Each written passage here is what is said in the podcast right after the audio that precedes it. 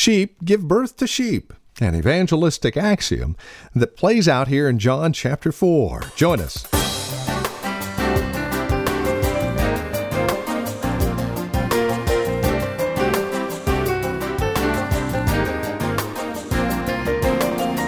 It's a common truth. You go to a third world country and minister to the kids, and the next thing you know, the entire family is saved. Well, the truth can be found here in John chapter 4. You minister to one outcast woman in Samaria, and the rest of the town starts believing in Jesus, not simply because of her, but also because of Jesus himself. Welcome to Truth for Today with Pastor Phil Howard from Valley Bible Church in Hercules. We're looking at John chapter 4 and the witnessing that takes place in order to produce worshipers. Here's Pastor Phil Howard now with all the details. You know, I think of us naming our buildings Family Life Center, Worship Center. I guess that was the best we could do. It's, it's really ridiculous. This is not a worship center. As soon as all you folks leave, there will be no worship in this place. Empty buildings don't worship. Yeah, you getting it? Look at me. this is not a, the worship center is Christ and my heart. Because some of you are here today and you've never worshiped, but you're in the place we call worship center. Because location doesn't make you worship. Just because you're in the pew and I'm not mad at anybody. I'm just talking to what church folks are. That's why I told Ezekiel when you prophesy, don't look at their faces. Most pastors have to learn to find a target out there that doesn't depress. So I keep looking at the exit, what everybody wants to do run out. No, no, no. I don't know how many worship today, but I don't know how you sing just as I am and get into one stanza of it and your eyes not stand in water. It's moving. And he says to this woman, forget location. And two, you guys are all wet, you Samaritans. Worship, you, have been making your own religion. He could have been very ecumenical and said, Well, we're all worshiping the same God. Allah, uh, crystals, hug a redwood tree, uh, you know, we're all God's little children and we're all God. No, no, no, no. Uh, baloney.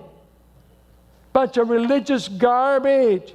Just because you guys have been meeting up Mount Gerizim and sacrificing animals and going through your religious routine, it doesn't lead to God. The only way to God is come through the Jew, and you don't know it, but the Jewish Messiah is standing in front of you. You'll never know God except through him. We've got the monopoly on it. You don't have to be a Jew by racial birth, but you must come to a Jewish Messiah. He's not white or black or brown. Who cares what color Messiah is? He came through the seed of Abraham. You got to put your faith in him. I am he standing before you. And then he goes on to say, You worship what you don't know. Isn't that most false worship? Worship, a lot of going on, but you don't even know. The hour is coming when you will worship the Father in spirit and truth, for the Father is seeking such people to worship him. God is spirit, and those who worship him must worship in spirit and in truth. i am going to pick up worship next week. I can't say everything that needs to be said. But Philippians 3 3 says three things mark a Christian. They worship in the Spirit, it says. They glory in Christ, and they put no confidence in the flesh. Those are the three marks right there. They worship in the Spirit, they glory in Christ, and they put no confidence in the flesh. That's the true circumcision of God. Philippians 3 3. Now let's talk a little bit about here. Worship. What is worship? Worship used to in the Old Testament included so many externals a priesthood, a tabernacle, a temple, uh, animal sacrifice, all of this. And they used the word proskuneo, to bow down to. That word just evaporates when you get to the epistles because it doesn't talk about forms for the church. that you have to have this man, you have to have candles, you have to genuflect, uh, you have to have stained glass windows. Nothing about ambiance in all the New Testament, nothing about the kind of building, nothing, none of that is said. You got to have a steeple. You got to have a cross on your building. None of that happens because the New Testament church started in homes. They just, wherever they met. But the Old Testament required a priesthood, a temple. He says, no, no, no, there's coming a day, boy, you won't do that. The worship will take place in two realms spirit, not Holy Spirit, small s, and truth. What he's saying, the spirit is in the inner man, the realm of my heart, the internal life, not external and in the realm of truth. And it's basically truths about God's greatness, God's goodness. And uh, he said that's where worship will take place. Now, let's ask ourselves today did you worship? And what is scary is you can do all the externals and not worship. You can preach and not worship. You can pray and not worship. You teach a Sunday school class and not worship. You can sing and not worship. You can be in the choir and not worship. Uh, you can be all over this church doing different things, and at the end of the day, if someone asks you, Did you worship? The only way you can answer that was your inner man connected with God in adoration adoring Him for some truth, some aspect of His character, of His activity toward you, redemption, salvation. He's great, He's majestic. Uh, worship is the honor, acknowledging of God that we want to honor Him and adore Him. And the closest thing to worship, and please excuse me, we need lovers to write worship songs. Because worship winds up being loving God. And it gets mushy, and it gets intimate, and it gets gooey for you cerebral types who think all God is is knowledge. Knowledge. This is what happened in the Great Awakening. When Jonathan Edwards wrote Religious Affections, the East Coast was full of brilliant men. Many of them Reformed churches, many of them Calvinists from Europe that were starchy, correct, right, and all that mattered was doctrine and right, right, right. Well, what happened in the awakening on the East Coast with the preaching of George Whitefield and the preaching of the likes of Edwards and the sinners in the hands of an angry God? People would swoon in meetings. People would begin to scream in meetings. They thought hell was opening up. Edwards described it so graphically. And, and there was, uh, you, men would bust out weeping. And so they had such men as Chauncy, who wrote a rebuttal that the Great Awakening was nothing but so much emotional rubbish. Jonathan Edwards picked up the pen for his own church was caught up in the revival. He was caught up with George Whitefield. And he said, No, no, no, no. What God is doing on the East Coast, we've had excesses, we have swooning, we've got different emotional extremes.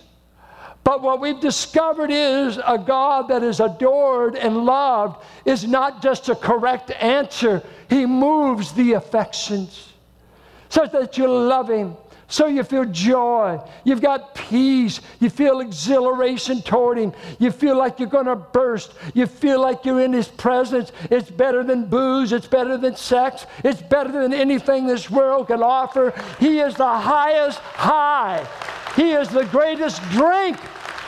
And your body feels like it's going to burst. And so we start get, seeing even in Christianity. Here I grew up in Pentecost where I craved a lot of truth that I never heard. But believe me, we were free emotionally. Then I go over here to all these Baptist schools who had a lot more truth than the people I was running with. They touched on a lot of other things. And so I went over here for truth. And then I come out and I don't run with either group. And all of a sudden, guys in seminary say, You were the only guy that wept during the lecture. Rich Rollins always said that. He said, We all thought you were weird at seminary. he did. He said, You were the weirdest student we had. And I said, Why?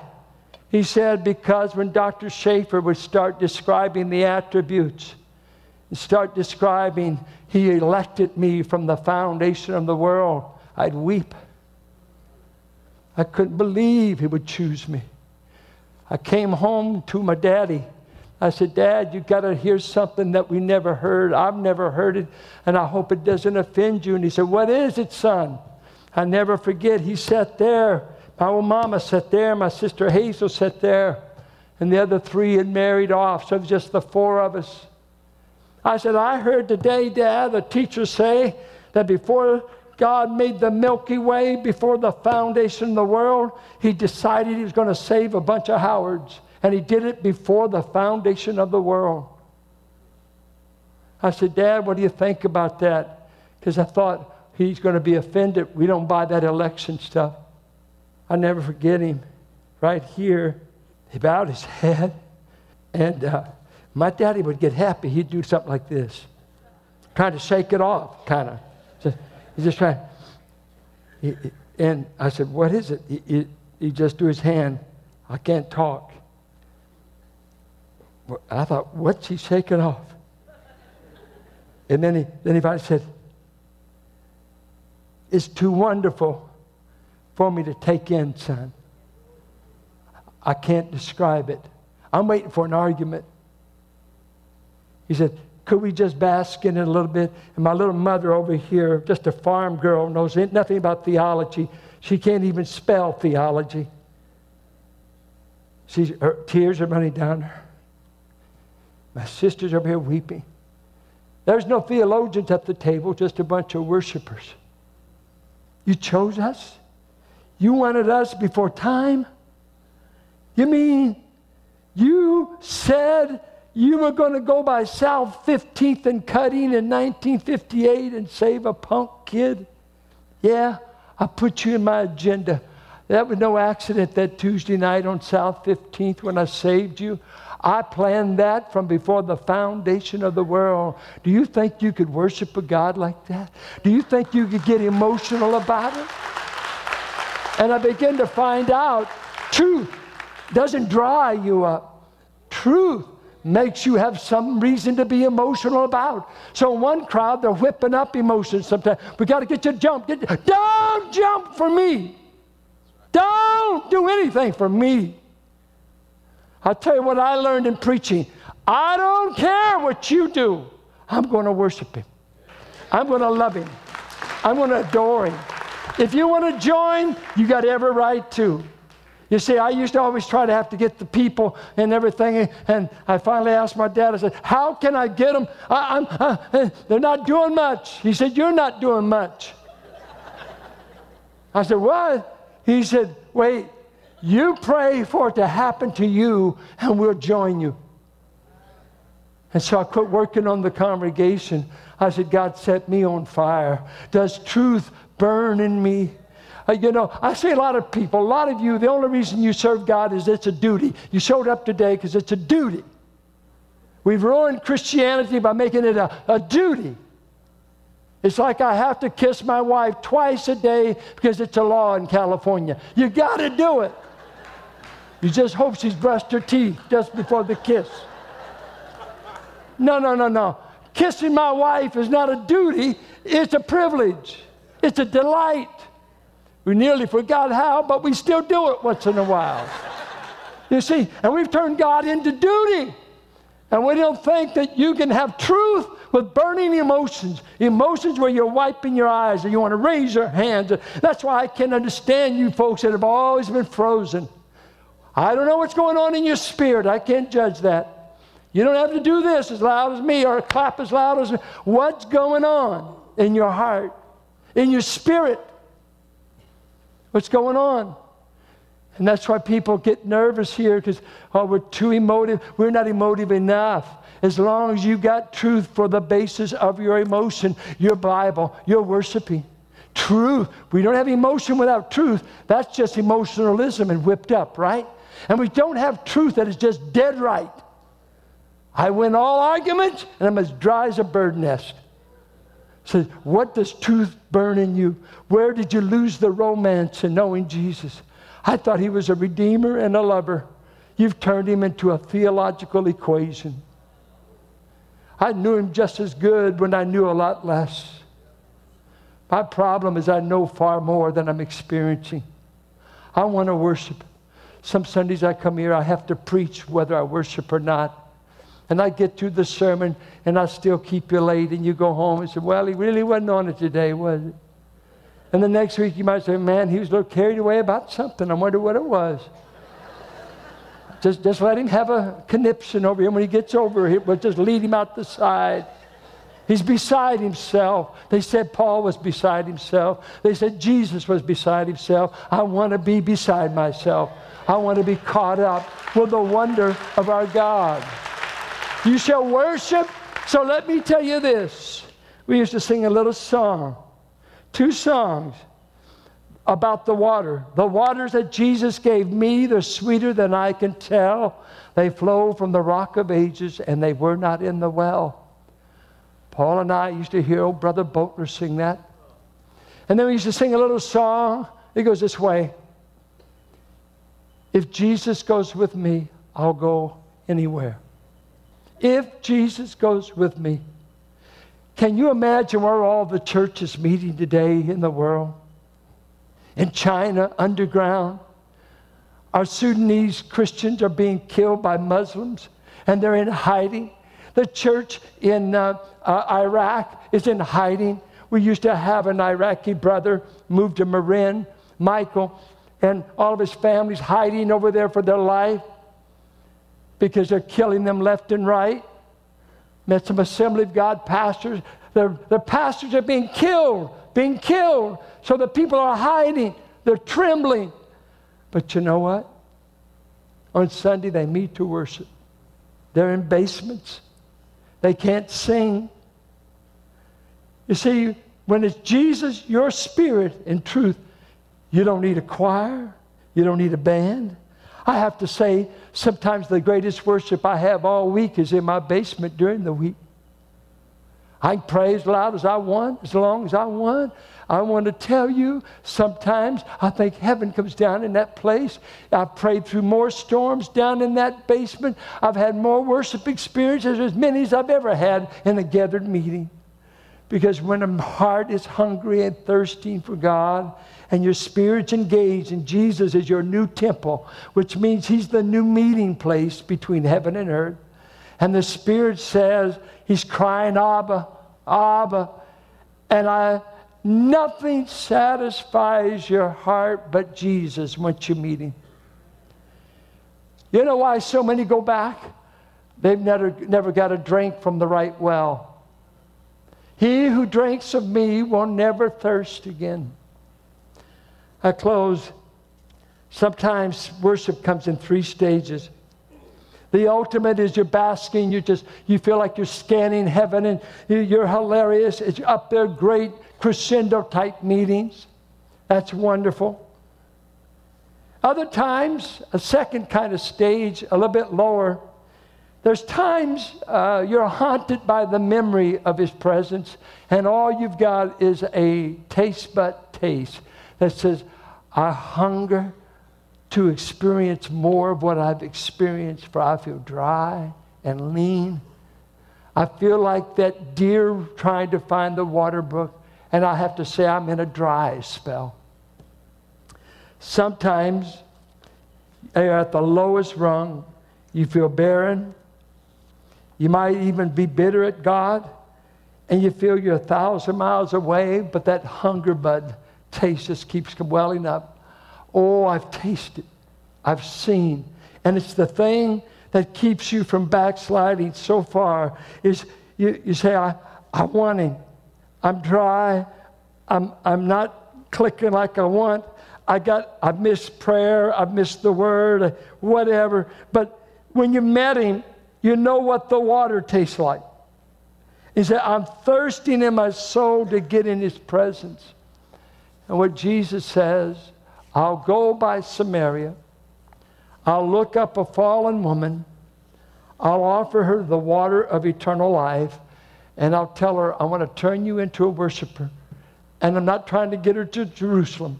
I'm trying to get the inner man with truth, with truth, is go heavenward. We, we have stuff going around today. Uh, we call it worship battles. It's really the music battles. Did you know any music we sang today didn't make you worship? You sang words, but didn't mean you worship. That's inner man. Just as I am, I can't get through it without being broken. But it doesn't mean you did. Well, we need more rhythm. We need, the, we need this kind of music. It doesn't matter what kind of music it is. This is the music God wants. Is, is your inner man connected? Is your heart connected? I'm sorry I can't finish it today. I'll pick it up. We're going to sing Amazing Grace. Let me pray that God would revive us as a church. Father, we've got so much to learn about worship. Who are we to teach anybody? All I could say is, I've tasted. I've basked in your presence before. I want truth. I want godly emotions. I want the joy of the Holy Spirit. I want the love of God. I want zeal for your name. I want adoration for you, Father, and for your blessed Son. Who could not worship a God that would give up his son for his enemies? Father, you're indescribable and overwhelmingly kind. Let us not make serving you a duty. Let it be the delight of our life to say that we don't boast that we're rich, that we're strong, or that we're wise but Jeremiah says, Let him who boasts boast in this, that he knows me. We boast that through Calvary we know you. Let us sing. Pastor Phil Howard here today on Truth for Today as we continue our survey of the book of John. As we close out our time together today, we're mindful of the fact that these broadcasts encourage you in Christ, and we would love to hear specifically how that's going about. Would you take a moment and let us know? You can reach us a couple of ways, either by phone at 855 833 9864, or you can swing by our website, valleybible.org, and drop us an email. Now, while you're at valleybible.org, also um, shop around. Take a look at some of the resource materials we have available for you. Also, you'll be able to glean a bit more information about Valley Bible Church, who we are, what we believe, also worship opportunities and the like. We've got our service times, our location, and directions all found again at valleybible.org. Now, as we close out our time together today, we do have a special gift that we would love to pass on to you for a gift of any amount here in the month of August. It's called The Romance of Redemption. It's a marvelous look at the book of Ruth. Here to tell us a bit more about it, once again, our teacher and pastor, Pastor Phil Howard. It's an illustration of the Redeemer that will come out of her through David, called Jesus Christ. He came for us poor sinners. Only Jesus appealed to the lepers. Only Jesus appealed to the fallen, to children, because you see, our God is more than Mount Sinai. He is the stubborn lover of all history, and all of us would have already perished had he not got romantically involved with sinners. It's not just courtroom, it's also courting us, courting us at the cross. For the love of God was displayed there. And I hear Paul, 2 Corinthians 5, for the love of God beseeches you and beseeches me to make Christ known. What a love story. Oh, what a love story. And we see this marvelously portrayed in Ruth that she comes to rest under the everlasting arms of God. The Romance of Redemption. Again, it is yours for a gift of any amount here in the month of August. It's our way of saying thank you for sponsoring and supporting Truth for Today here on KFAX. We are a listener supported ministry, which means we depend upon you, our listeners, to help out financially. And as you become a TFT sustainer on a regular basis, again, no gift is too small or too large. We'll say thank you by also adding in our quarterly newsletter. We have a once a year special gift that we pass out to our sustainers. Also, access to our weekly video devotional with Pastor Phil. It's called Take a Break. And again, all of this is available when you sign up to become a TFT sustainer. Find out more at our website, valleybible.org, or call 855 833 9864. And by the way, don't forget to follow us on Facebook. You'll find us at Truth for Today, and we'll keep you posted as to the events and things going on here at Truth for Today. Thank you for joining us here today on Truth for Today. Until next time, God bless.